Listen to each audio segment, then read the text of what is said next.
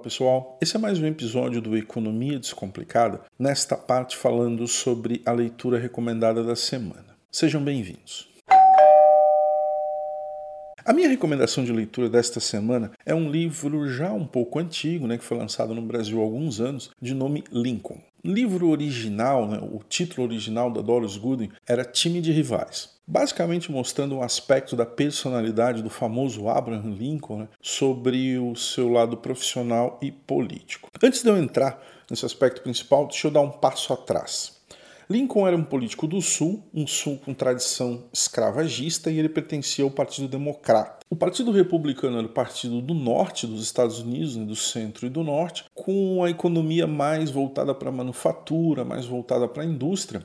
E aí você tinha muita briga, muita discussão sobre como encontrar um equilíbrio econômico para o país se o Sul, atividade extrativa, tinha escravos, né, então ele não tinha custo de mão de obra, e o Norte tinha que pagar salários né, para os seus trabalhadores. Então você tinha muita discussão entre os representantes dos dois partidos, e obviamente, na parte dos republicanos no Norte, as ideias humanistas de você tornar oficial que a escravidão é uma coisa que precisa ser abolida, que a escravidão humana e a escravidão negra precisavam ser abolidas, tiveram um terreno muito mais fértil né, para poder se propagar do que no sul. Isso acabou eclodindo na Guerra da Secessão, que eu falo daqui a pouquinho. Mas o que eu queria destacar na personalidade do Lincoln é, e aí o nome do livro, Time de Rivais, fala muito sobre isso, né? diz muito sobre essa questão da personalidade dele. É que o Lincoln, quando virou presidente, montou um gabinete né, com os diferentes secretários de diferentes partidos, diferentes visões, tanto democratas, republicanos e outros mais independentes, porque o objetivo dele era sempre ter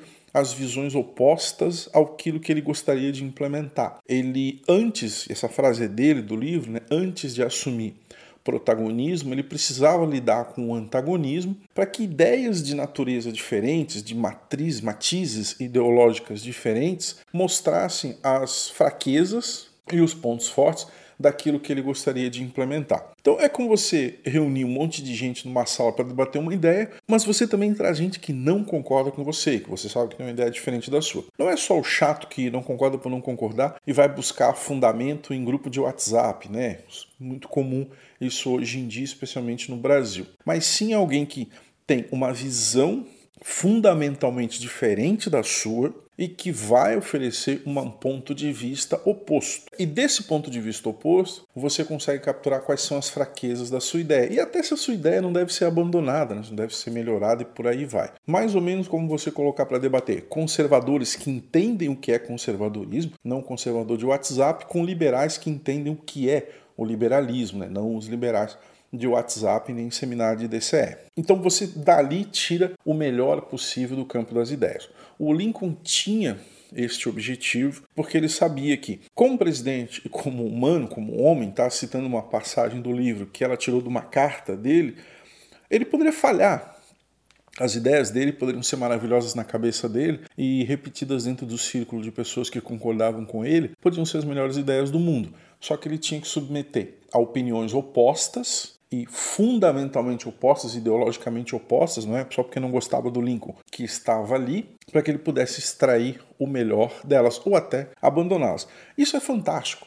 Sobretudo no ambiente político, né? Você já submete a um teste de estresse as suas ideias dentro do gabinete. Convide gente que discorda de você para debater ideias complexas antes que você jogue para o mundo e daí descubra que essas ideias não são boas e você perdeu um tempo enorme. Tá? Então, essa é a principal parte do livro, né, o principal aspecto que ela trata no livro. E aí vem a consequência, uma das consequências disso, a abolição da escravatura. Né? Para mobilizar os escravos a lutarem na guerra da secessão, não adiantava contar as historinhas que estavam lutando pela liberdade deles e por aí vai, que isso aí não convencia ninguém e todo mundo sabia que não era verdade. O Sul ameaçou separar do país para poder se manter escravocrata e aí você teve a guerra da secessão. Alguns estados do Sul ameaçaram se separar.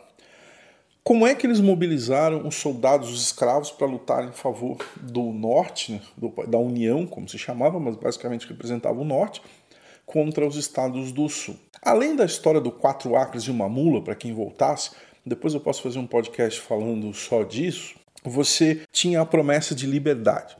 Então ele daria liberdade a todos os escravos, especialmente aqueles que fossem lutar na guerra e voltassem vivos. Como não dá para libertar só quem lutou, então ela seria estendida para todo mundo. Esse era o principal argumento. Então você eles montaram, esse era o principal argumento, então eles montaram diferentes unidades é, lutando na guerra. Tem alguns filmes que tratam disso, acho que o único que eu recomendaria é o Tempo de Glória. Na verdade, o nome original é Soldados Búfalo, mas foi traduzido aqui como Tempo de Glória, que mostra muito de como é que funcionavam os pelotões formados por homens negros escravos na Guerra da Secessão. Só que aí, por o Lincoln ter um gabinete com ideias antagônicas, e aí vem a qualidade da, da escolha dele, alguém questionou, né?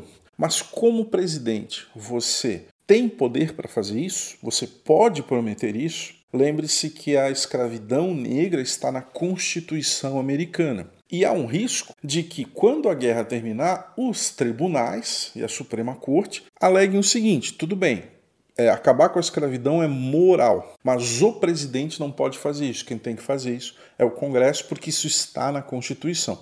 E você não controla o Congresso. O Congresso pode simplesmente dizer que não vai fazer.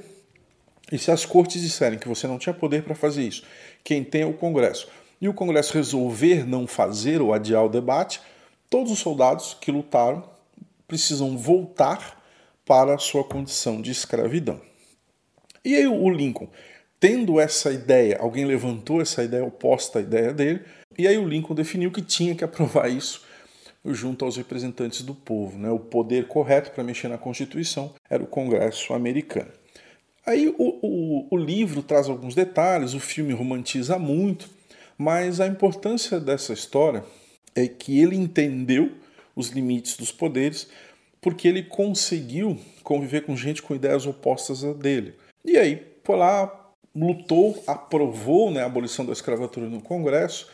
Muita gente diz que ele inventou um dos primeiros mensalões da era moderna, porque eles tiveram que ameaçar os, os congressistas que não concordavam, tiveram que subornar outros que estavam em cima da mesa. Então ele fez, para aprovar a lei, tudo aquilo que deveria fazer e algumas coisas que não deveria fazer, sempre se valendo da ideia do Maquiavel de que os fins justificam os meios. Né? Alguma coisa bastante perigosa para a gente lidar com política no mundo real.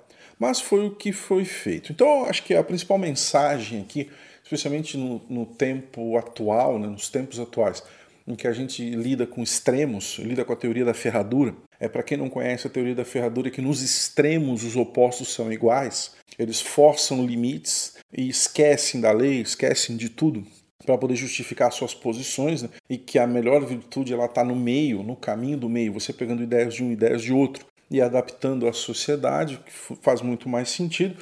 E foi isso que o Lincoln fez montando o seu time de rivais. Desculpe se eu falei muito, eu me empolgo muito falando disso, porque eu acho que foi um dos processos mais sensacionais que aconteceu na história mundial, porque a gente tende a pensar que eles libertaram os escravos porque eles eram humanistas, né? É, na verdade, teve uma motivação econômica que levou uma, uma, a ideias mais humanistas, né? E uma vez que ele já tinha prometido aquilo, ele não poderia deixar voltar à guerra e voltar à condição de escravidão, porque talvez a América entrasse em numa guerra civil, num problema muito maior dali para frente, né? Acho que a moral, infelizmente, ela veio depois da motivação econômica, mas ainda bem que ela veio. E ele só conseguiu raciocinar em termos de qual é o local correto para que eu implemente minhas ideias, porque ele tinha gente com ideias opostas dentro do gabinete. Então fica a dica, se você tem que tomar decisões em grupo e implementá-las para um grupo maior, coloque na sala gente que não concorda com você. Aprenda a lidar com eles, que provavelmente o resultado vai ser muito melhor na frente. Ou até, se não for muito melhor, vai evitar as coisas que aconteceram no Brasil, na nossa democracia recente, de presidentes que só querem gente que concorda com eles dentro da sala e quando expõe as ideias para o mundo, né, a gente vê que essas ideias não precisavam nem ter saído, que elas já são ruins de nascença. A gente viveu isso desde a nossa redemocratização, né? É, você tem presidentes que não gostam de antagonismo e que acabam implementando ideias que são terríveis que não deveriam nem ter nascido. Então fica a dica: time de rivais é uma aula sobre política e gestão de grupo gestão de equipes e lidar com o antagonismo né, com as melhores consequências. Infelizmente, o Lincoln foi assassinado e aí saiu da vida para entrar na história. Valeu, pessoal. Até a próxima.